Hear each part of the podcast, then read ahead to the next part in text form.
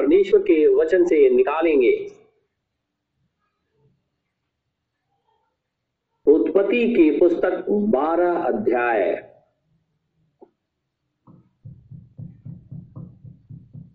उत्पत्ति की पुस्तक, उसका बारह अध्याय। और एक पद से लेकर के तीन पद तक मैं पढ़ूँगा। यहोवा ने अब्राम से कहा, अपने देश और अपने कुटुंबियों और अपने पिता के घर को छोड़कर उस देश में चला जा, जो मैं तुझे दिखाऊँगा। और मैं तुझसे एक बड़ी जाति बनाऊँगा। और तुझे आशीष दूँगा। और तेरा नाम महान करूँगा और तू आशीष का मूल होगा। जो तुझे आशीर्वाद दे, उन्हें मैं आशीष दूँगा और जो तुझे कोसे, उसे मैं श्राप दूँगा। और भूमंडल के सारे कुल तेरे द्वारा आशीष पाएँगे। परमेश्वर के इस वचन के पढ़े और सुने जाने पर आशीष हो। आमिन। हम आज प्रभु का फिर से बहुत धन्यवादित है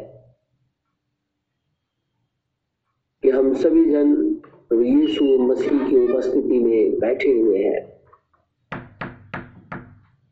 पवित्र आत्मा हमारे अंदर है और हम जो जहाँ कहीं जिस स्थिति में भी बैठे हुए हैं आत्मा की अगुवाई में ही बैठे हैं। क्योंकि प्रभु परमेश्वर ने जगत में से हमें बाहर निकाल दिया है। और जितनों को खुदा ने जगत में से बाहर निकाल दिया, परमेश्वर उन्हें बेटा और बेटी कह के पुकारता है। खुदावन खुदा ने अब्राहम को भी पुकारा उससे पहले जीवित परमेश्वर ने आदम को भी पुकारा आदम जब पाप में गिर गया, परमेश्वर ने आदम को आवाज़ लगाई ए आदम ए आदम, तू कहाँ है? आज ऐसी क्या बात हो गई है कि तू मेरी संगति में नहीं ऐसी कौन सा चीज़ तूने कर दिया कि मेरी संगति में तू नहीं बैठा? किसने तुझे ये चढ़ा दिया कि तू नंगा है? क्या तूने मेरी आज्ञा को तोड़ दिया? वही खुदाबंद खुदा। अब्राहम को भी नाम लेकर के पुकारा।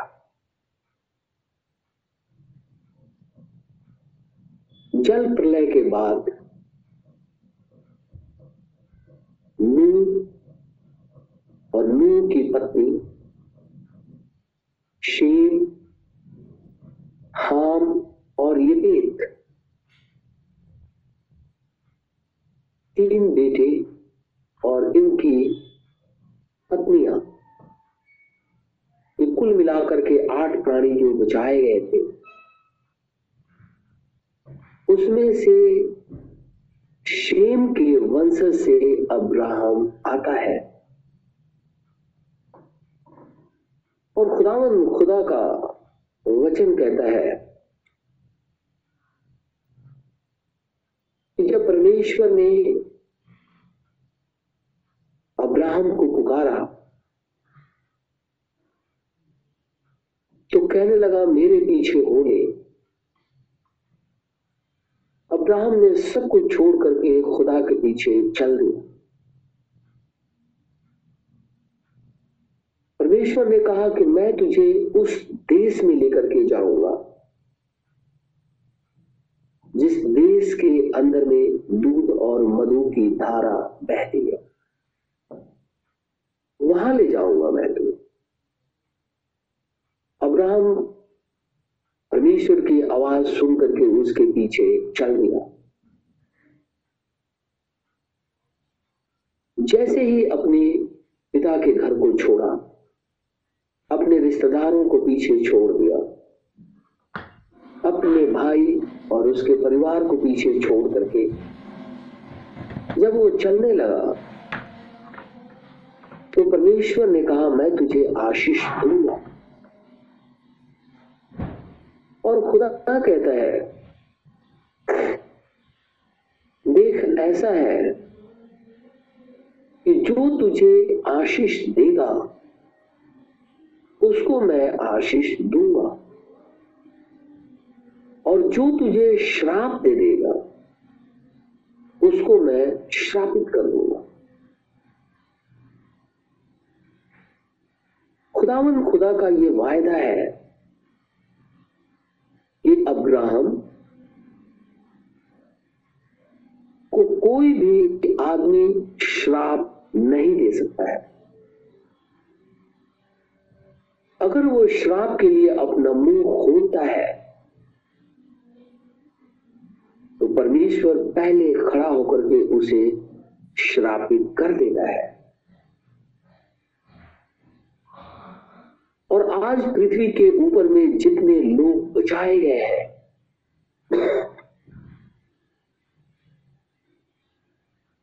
परमेश्वर के वचन में लिखा हुआ है, वो इज़राइली है। आत्मा के भाव से, शरीर के भाव से नहीं। तो जब हम इज़राइली हैं, आत्मा के भाव से तो इनडायरेक्ट में हम जब चलते हैं तो अब्राहम के पास आ जाते हैं। क्योंकि अब्राहम को एक बेटा हुआ जिसका नाम इसहाक। इसहाक के दो बेटे हुए एसाव और याकूब। याकूब ही इज़राइल है। और जब हम स्पिरिचुअली इज़राइल है तो कोई भी आदमी इस पूरे पृथ्वी की बात कर रहा हूँ मैं सूर्य के नीचे की बात कर रहा हूँ अगर हमें कोसता है, श्राप देता है तो परमेश्वर उसे श्रापित कर देता है। इसीलिए परमेश्वर के वचन में लिखा है कि खुदावन खुदा ने अब्राहम को दर्शन दिया, इसहाक को भी दर्शन दिया। और जब इसहाक को दर्शन दिया तो कहने लगा, देख मैं तेरे पिता का परमेश्वर हूँ, अब्राहम का खुदा हूँ मैं। और तू मेरे संग चल, मैं तुझे आशीष दूँगा। प्रतिज्ञा मैंने अब्राहम से कर दिया है। और वही परमेश्वर जब याकूब से मिलता है तो याकूब को कहता है कि देख, मैं तेरे पिता और तेरे दादा का परमेश्वर हूँ और मैं तुझे आशीष दूँगा। कोई तुझे श्राप नहीं कर सकता। तो जब हम उसी वंश से आते हैं तो इस पृथ्वी का कोई भी मनुष्य हमें कोस नहीं सकता है। कोई भी आदमी हमें श्रापित नहीं कर सकता है। अगर वो करने की कोशिश करता है तो परमेश्वर का वचन कहता है, मैं उसे श्राप दूँगा। और वो इसलिए क्योंकि ये परमेश्वर का एक वायदा है, एक वाचा है, एक कवनेंट है। जब उसने अब्राहम को बुलाया और परमेश्वर का वचन कहता है कि अब्राहम के कोई धार्मिकता के कारण खुदा ने नहीं बुलाया था, क्योंकि वो पहले मूर्ति पूजक था। लेकिन चुन लिए जाने के कारण जगत की उत्पत्ति से पहले। अयुग में हमने देखा था कल। जगत की उत्पत्ति से पहले चुन लिए जाने के कारण यहोवा परमेश्वर ने अब्राहम को अपने पास बुलाया। और वो बिना सवाल किए खुदा के पास आ गया। क्योंकि फेथ एक सब्सटेंस है।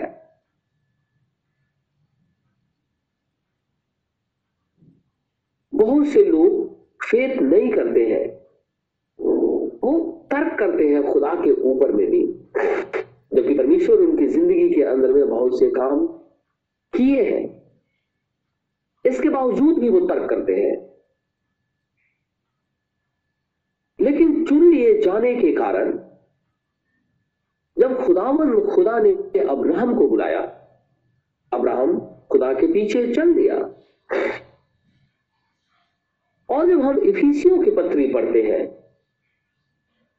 पहले अध्याय में तो वहाँ पे पौलुस कहता है कि जिसको खुदावन खुदा ने जगत की उत्पत्ति से पहले बुला लिया है, उनको उसने स्वर्गीय स्थानों में बैठा दिया है।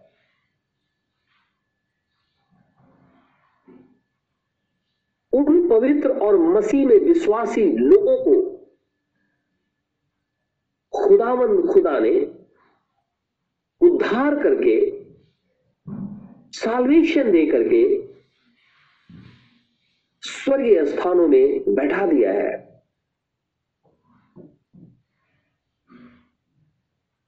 तो हम इस बात से ये जानते हैं कि हमने खुदावन खुदा को नहीं चुना। लेकिन परमेश्वर ने हमें चुना है। इसलिए इस सेंटेंस को ठीक रीति से हमेशा बोलना चाहिए। क्योंकि बहुत से भाई और बहन अक्सर ये कहते रहते हैं हमने इतनी कड़ी मेहनत की, तब जाकर के हमने खुदा को पाया है। लेकिन परमेश्वर का वचन ऐसा नहीं कहता। अब्राहम मूर्ति पूजक था, उसने कोई मेहनत नहीं की। लेकिन परमेश्वर ने जैसे ही नाम लेकर के पुकारा, वो वापस खुदा के पीछे चल दिया। हमारे पास में कोई धार्मिकता नहीं।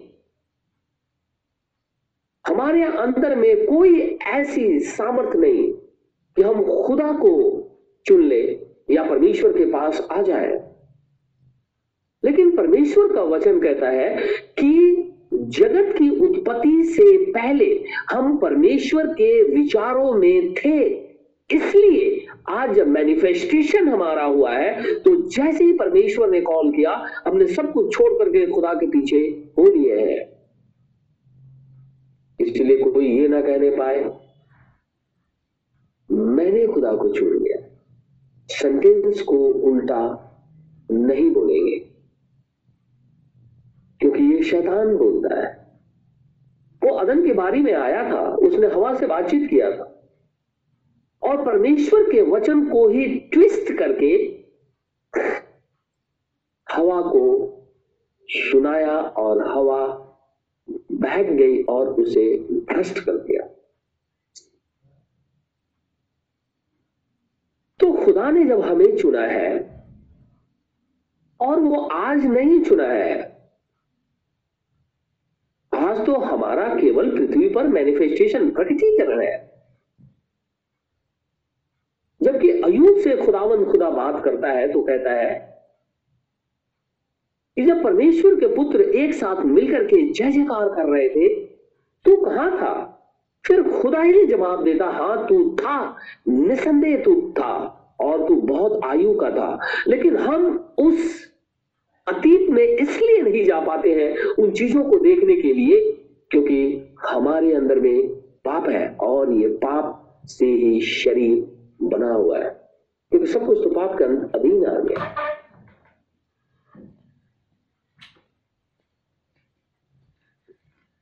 ले जाने के कारण कोई भी मनुष्य जो इस पृथ्वी का है, वो अपने शरीर को भ्रष्ट नहीं कर सकता है। एक वर्ष हम निकालेंगे यहुना की इंजील, उसका पंद्रह अध्याय। यहुना की इंजील पंद्रह अध्याय।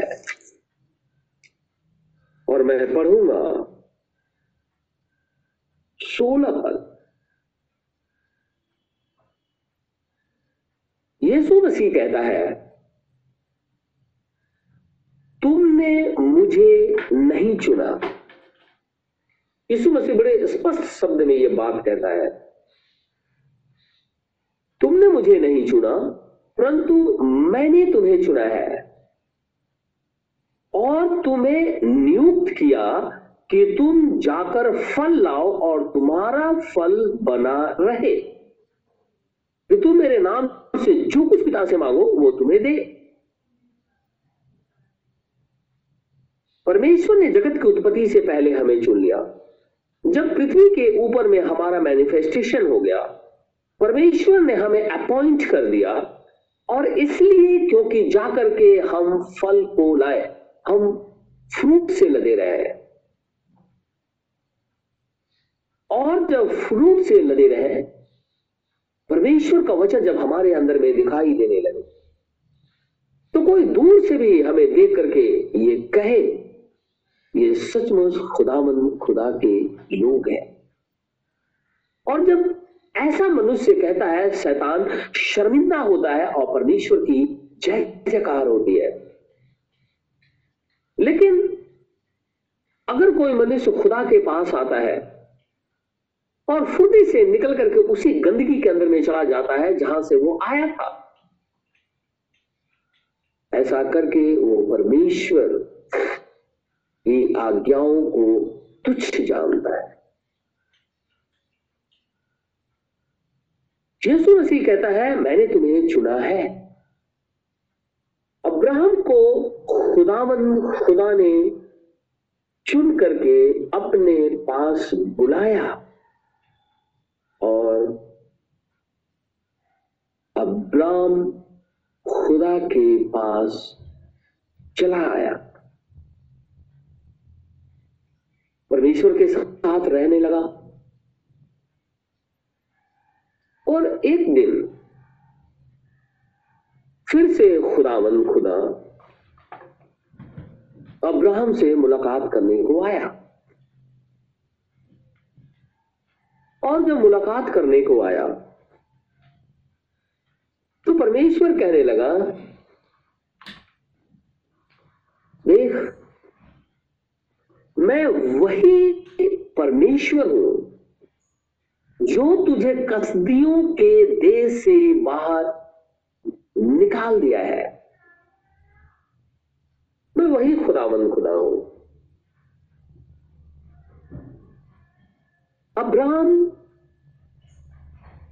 खुदा से कहने लगा, हे प्रभु, मेरे घर का मालिक दमिश्क का रहने वाला जो दास है, एलियाजार, क्या वही मेरे सारी चीज़ों का मालिक होगा? क्योंकि तो तूने तो मुझे कुछ दिया ही नहीं। मेरे पास तो कोई बच्चा है नहीं। तो ये एलिएजर ही हमारा मालिक है। क्योंकि मेरे बाद वही इस घर का मालिक हो जाएगा। परमेश्वर कहने लगा, नहीं, ऐसा नहीं है। मैं तुझे एक पुत्र दूँगा। और जब खुदावंद खुदा उससे बातचीत करने लगा, अब्राहम से तो परमेश्वर ने अब्राहम से फिर से वाचा बाँध दी।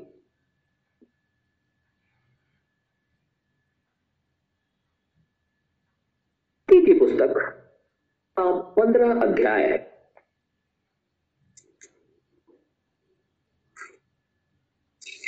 उत्पत्ति की पुस्तक, पंद्रह अध्याय।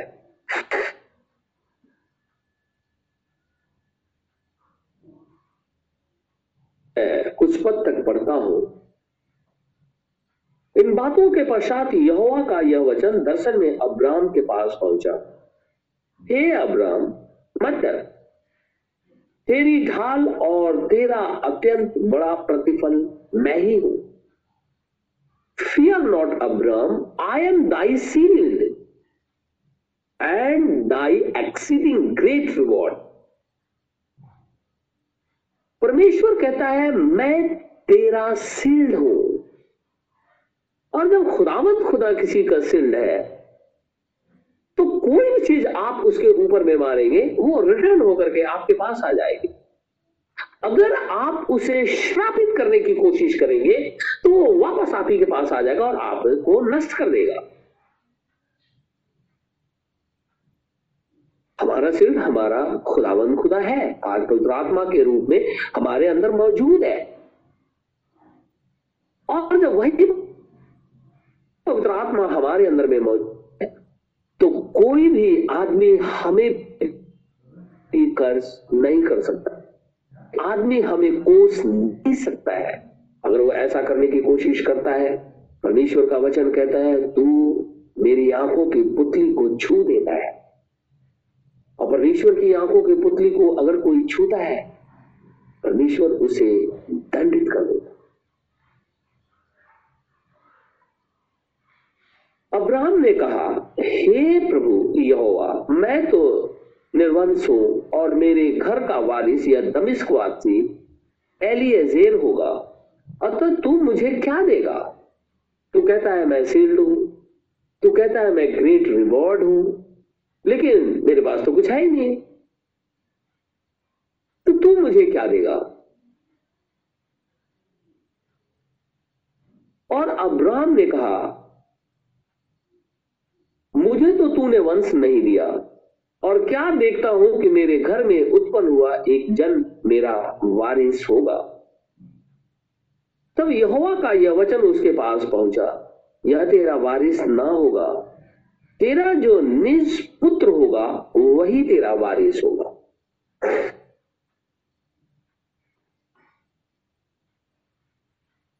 और उसने उसको बाहर ले जाकर के कहा, आकाश की ओर दृष्टि करके तारागण को गिन, क्या तू उनको गिन सकता है? फिर उसने उससे कहा, तेरा वंश ऐसा ही होगा। उसने यहोवा पर विश्वास किया और यहोवा ने में धार्मिकता गिना। लिखा है, कहा, यानी परमेश्वर, मैं वही यहोवा हूँ जो तुझे कसदियों के ऊर नगर से बाहर ले आया कि तुझको इस देश का अधिकार दू। किस देश का? कनान देश का। उस देश के अंदर में दूध और मधु की धारा बहती और हमने पिछले दिनों देखा था कि क्या वो अदन की वाटिका है। खुदावंद खुदा कहता है, इस देश का अधिकारी मैं तुझे बनाऊँगा आदम को भी खुदावंद खुदा ने बनाया था। उसने अदन की बारी के अंदर में जो कुछ भी था, सबके ऊपर में उसका अधिकार था। पृथ्वी पर भी। अब्राहम को भी खुदावन कहने लगा, मैं इस देश का अधिकारी तुझे बनाऊँगा।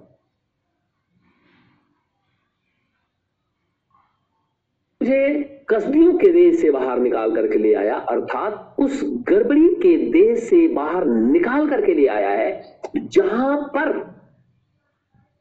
परमेश्वर को छोड़ करके सृष्टि की जितनी भी चीज़ें हैं, वो उनके लिए ईश्वर है। वहाँ से मैंने तुझे बाहर निकाल करके ले आया हूँ जब खुदावन खुदा से ये बात कर रहा था अब्राहम। तो अब्राहम ने सवाल किया, हे प्रभु हे प्रभु यहोवा, मैं कैसे जानूं कि मैं इसका अधिकारी हूँगा सवाल कर दिया, मुझे कैसे पता कि मैं इस देश का अधिकारी हूँगा तूने ये कह दिया, तुझे वंश भी दूँगा, देश भी दूँगा, मैं तेरा सिल्ड भी हूँ, मैं तेरा ग्रेट रिवॉर्ड भी हूँ, जो तुझे आशीष देगा उसको मैं आशीष दूँगा, जो तुझे श्राप देगा उसको मैं श्राप दूँगा। तूने मुझे वहाँ से बाहर निकल करके, निकाल करके ले आया, मैं तेरे पीछे हो लिया। लेकिन मैं ये कैसे जानू? ये सब कुछ मेरा है। ये सवाल अक्सर हमारे अंदर में भी उठता होगा। हमें कैसे पता कि हम स्वर्ग जाएँगे भी या नहीं जाएँगे? अक्सर दिल ये बातें करता है, करता होगा। ये सारी दुनिया के अंदर में धूम मची है।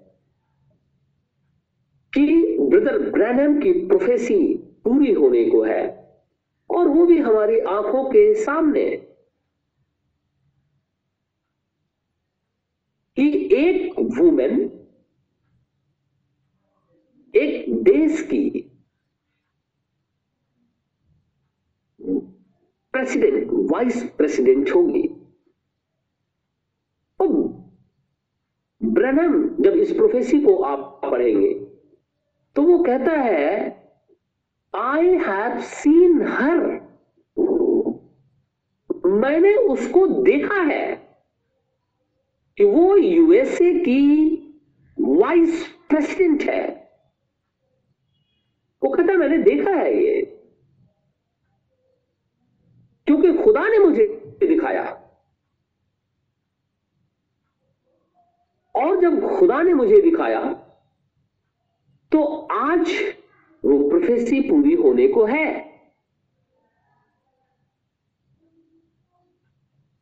तो बाहर धूम मची हुई है, क्योंकि दुल्हा भी यहीं पे है, मैरिज भी चल रही है। सातवीं कलिसिया काल के आखिरी में खड़े हुए हैं। मुहर के अंदर में हम, चौथी मुहर के अंदर में है। चौथी और पांचवी मुहर के बीच में रैप्चर है। सातवीं कलिसिया काल के अंदर में है, इसके बाद कोई कलिसिया काल नहीं है। दुल्हा यहीं पे है ब्राइड ग्रूम यहीं पे है, शादी चल रही है, छटनी हो रही है, परमेश्वर के सीट परमेश्वर के खलिहान में खड़े हो रहे हैं, बाकी भूसी जो है अलग किया जा रहा है, चारों तरफ़ धूम मची है, यीशु मसीह आ रहा है, उसी दरमियान के अंदर में ये भी प्रोफेसी पूरी हो रही है तो पूरे वर्ल्ड के अंदर में खलबली मची हुई है। क्या रैप्चर होने को है? क्योंकि ब्रहम से जब खुदावंद खुदा बात कर रहा था तो वो कहता है कि एंड टाइम से पहले ये प्रोफेसी फुलफिल होगी। इसलिए ब्रनम कहता आई हैव सीन हर उस लेडी को मैंने देखा है कि वो यूएस की वाइस प्रेसिडेंट बन के खड़ी है। हमारे मन में ये सवाल उठता होगा कि जब प्रोफेसी हमारी आँखों के सामने फुलफिल होने को है एक महीना बचा हुआ है। मैक्सिमम टू मंथ्स तो क्या हम रैप्चर में जाएँगे या नहीं, ये खुदा जानता है। क्योंकि समय तो हम देख रहे हैं। परमेश्वर का वचन कहता है अगर हमने पश्चाताप करके प्रभु यीशु मसीह के नाम में बपतिस्मा लिया है, अगर हमने पश्चाताप करके प्रभु यीशु मसीह के नाम से बपतिस्मा लिया है, परमेश्वर ने हमने जस्टिफाई किया सेंटिफाई किया, और बैप्टिज्म ऑफ़ होली घोस्ट हमारा हुआ है जो न्यू बर्थ है, और परमेश्वर के अंदर में हम बने हुए हैं, निश्चित रीति से हम खुदा के संग जाएँगे। आप जानते हैं, जब कोई बच्चा पैदा होता है, डिलीवरी के समय में सबसे पहले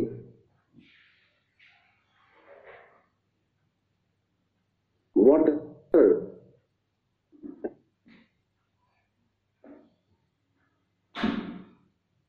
ब्लड ज़िंदगी रिलीज़ होती है।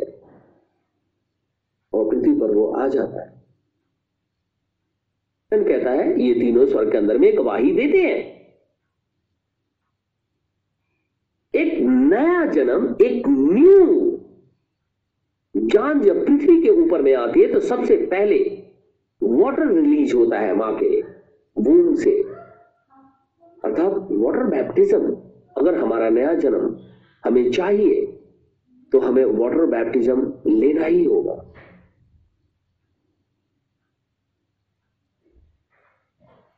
उसके बाद में ब्लड आ जाता है, जब हम रिपेंट करते हैं, फिर हम पानी से बपतिस्मा लेते हैं। उसके बाद में ब्लड यीशु मसीह के लहू के द्वारा हमारी धुलाई हो जाती है।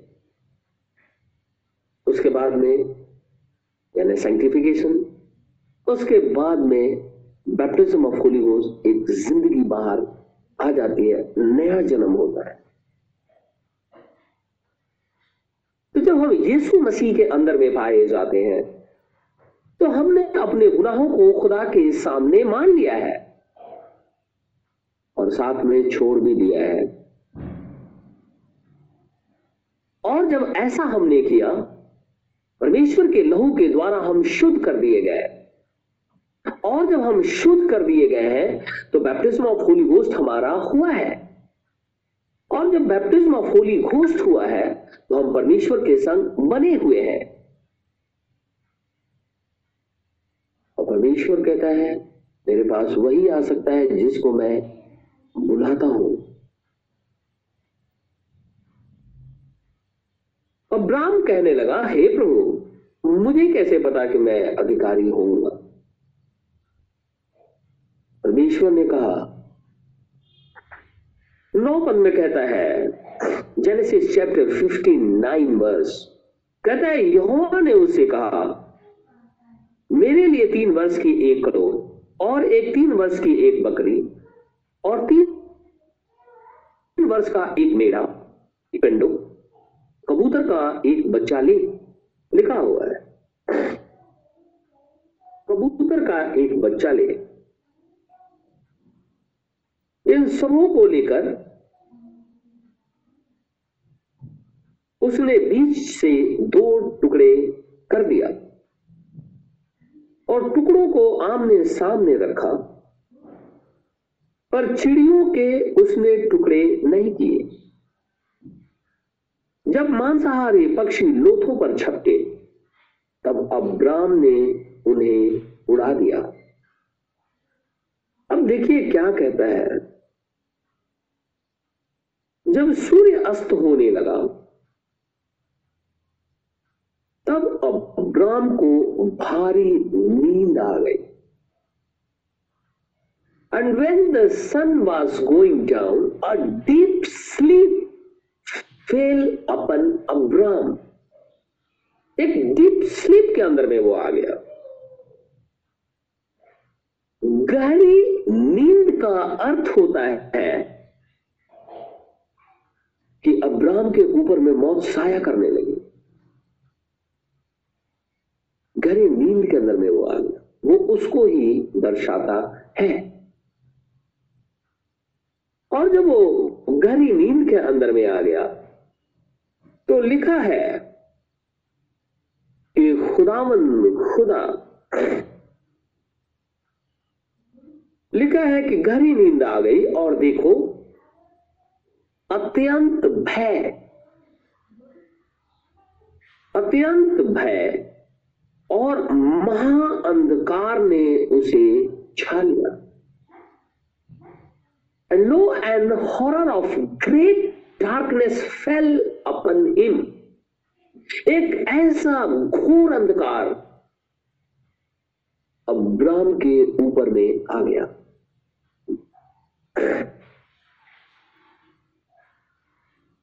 तब यहोवा ने अब्राम से कहा, यह निश्चय जान कि तेरे वंश पराये देश में परदेशी होकर रहेंगे और उस देश के लोगों के दास हो जाएँगे। और वे उनको 400 वर्ष तक दुख देंगे।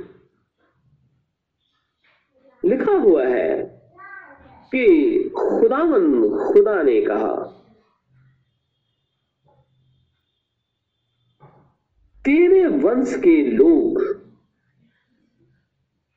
400 साल की गुलामी करेंगे।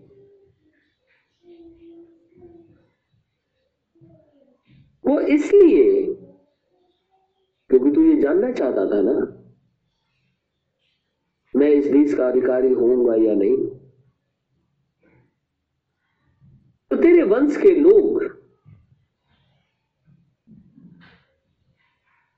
ऐसे देश के अधिकारी होंगे और वहाँ पे उनको बड़ा दुख और तकलीफ़ उठानी होगी। और 400 साल के बाद में उनकी सुधी होगा और जिस देश के अंदर में वो रहेंगे, उसको, उस देश को भी मैं दंड दूँगा। और उसके पश्चात वे बड़ा धन वहाँ से लेकर निकल आएँगे। हम जानते हैं कि इज़राइल मिस्र देश की गुलामी में चला गया। और उन्हें वहाँ बहुत तकलीफ़ उठानी पड़ी। खुदावन खुदा का वचन कहता है कि जब उनके बेटे वहाँ पैदा होते थे, उनको ऐसे आकाश में फेंक करके और भाले की नोक पे वो लोग रोक लेते थे और वो छिप जाता था। इतना दंड, तकलीफ़ सहा इसराइल ने। उसके बच्चों को उठा करके अगर बेटा पैदा होता था तो पत्थर पे पटक देते थे ताकि वो मर जाए।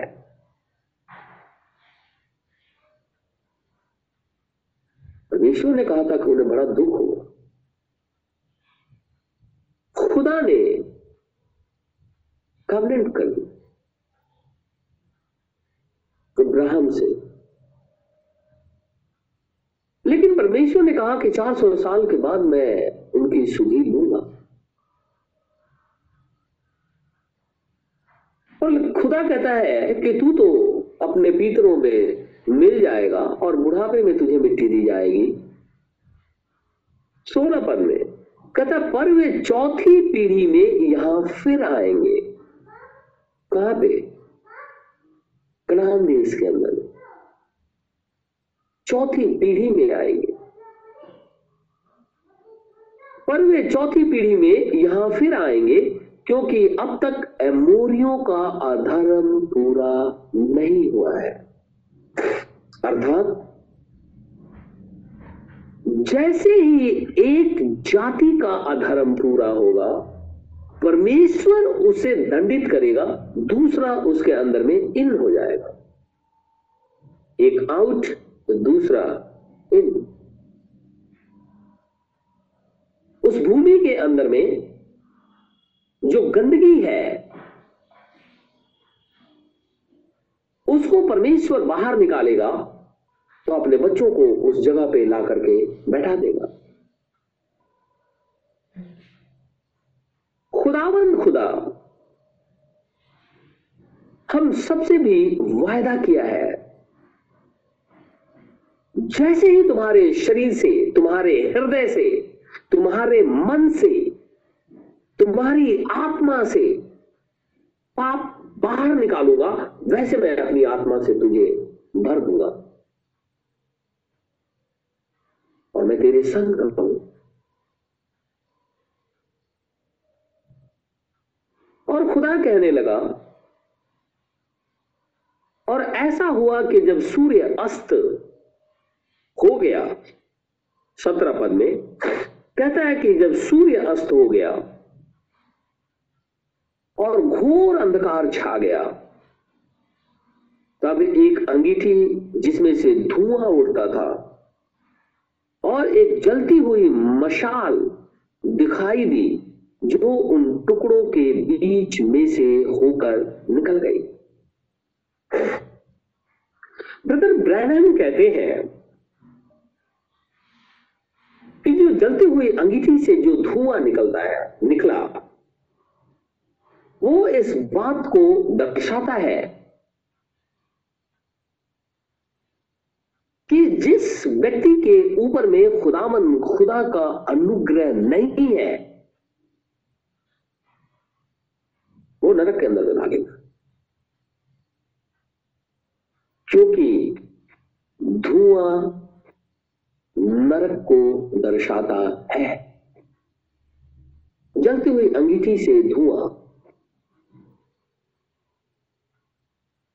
दूसरी तरफ़ ब्रहणम कहते हैं कि जो जलती हुई मसाल बलि के टुकड़ों में से होकर गुजरी, परमेश्वर ने यहोवा के साथ जो कवनेंट किया था।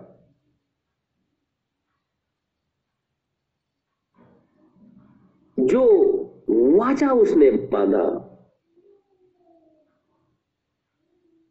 वो वाचा इस बात को सिद्ध करेगा कि समय पर खुदावन खुदा अपने वायदे को पूरा कर देगा। बलि किए गए पशु साफ़ सुथरे थे और ये बलिदान यीशु मसीह को ही रिप्रेजेंट करते हैं कि वो हमारे गुनाहों के लिए वध हुआ।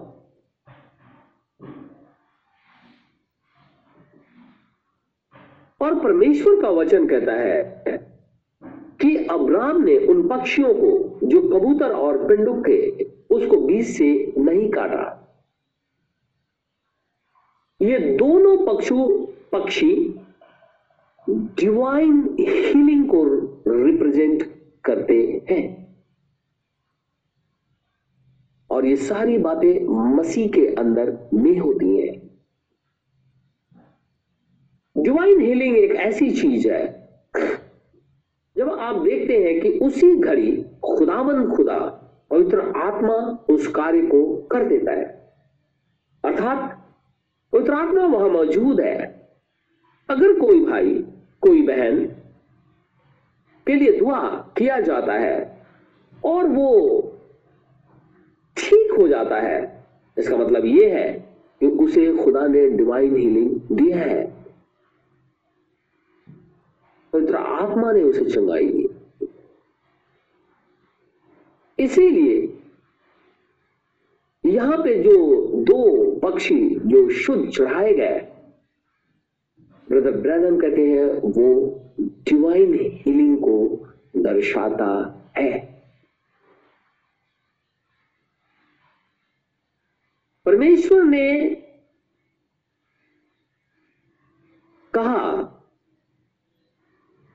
ये सारी बातें होंगी। और उसी घड़ी खुदावंद खुदा ने कनान देश की सीमा को ठहरा दिया।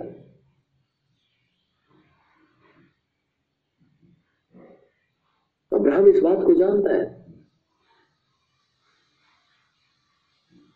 लिखा है अठारह पद में कि इसी दिन यहोवा ने अब्राम के साथ यह वाचा बांधी कि मिस्र के महानद से लेकर के फरात नामक बड़े नद तक जितना देश है अर्थात केनियों, कनीजियों, कदमोनियों, हीतियों, परिजियों, रपाइयों, अमोरियों, कनानियों, गिरगासियों और युबूसियों का देश, मैंने तेरे वंश को दे दिया है।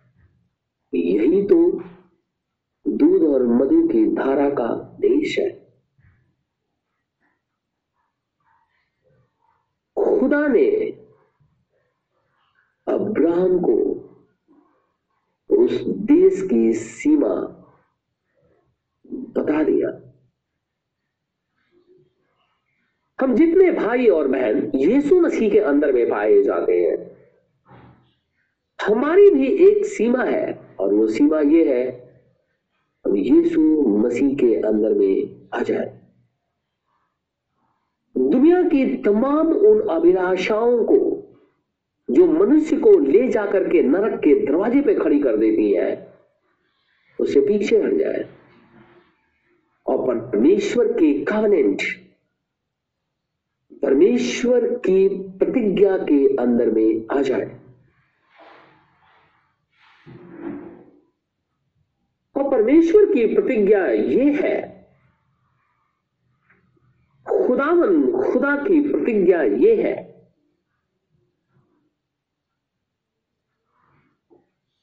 कि हम सभी जन जो यीशु मसीह के अंदर में पाए जाएँगे,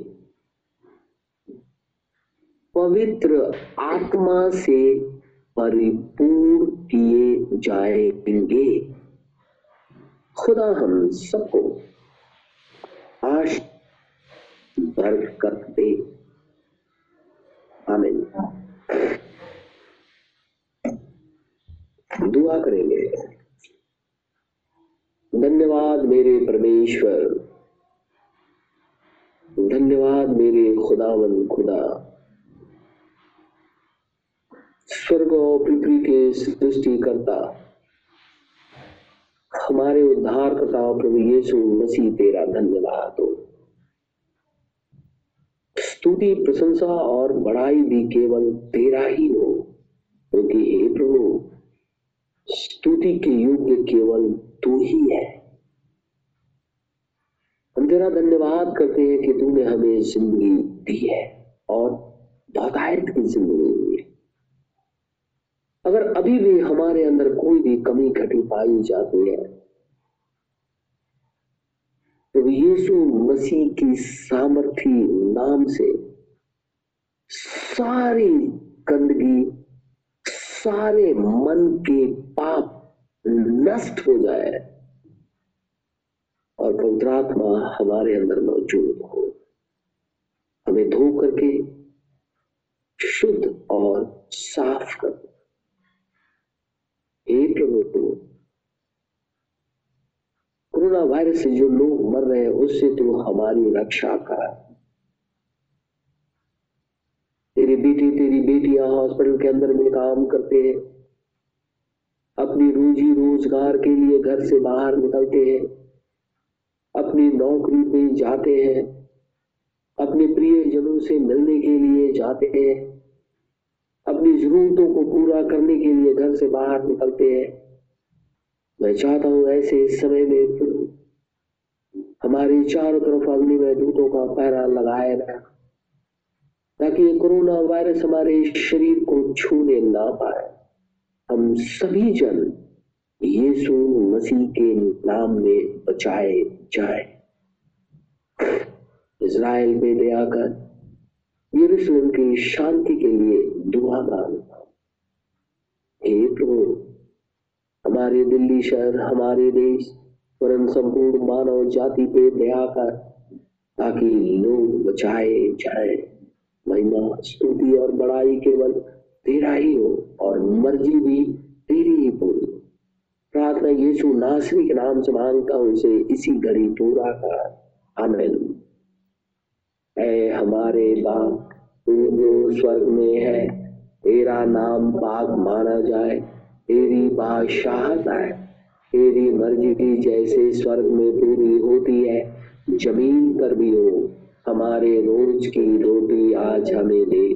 जिस प्रकार हम कसूरवारों को माफ़ करते हैं, तू भी मेरे कसूरों को माफ़ कर। हमें आजमाइश में न पड़ने दे, परंतु बुराई से बचा। क्योंकि बादशाह कुदरत और जलाल हमेशा तेरे हैं। अमिन अमिन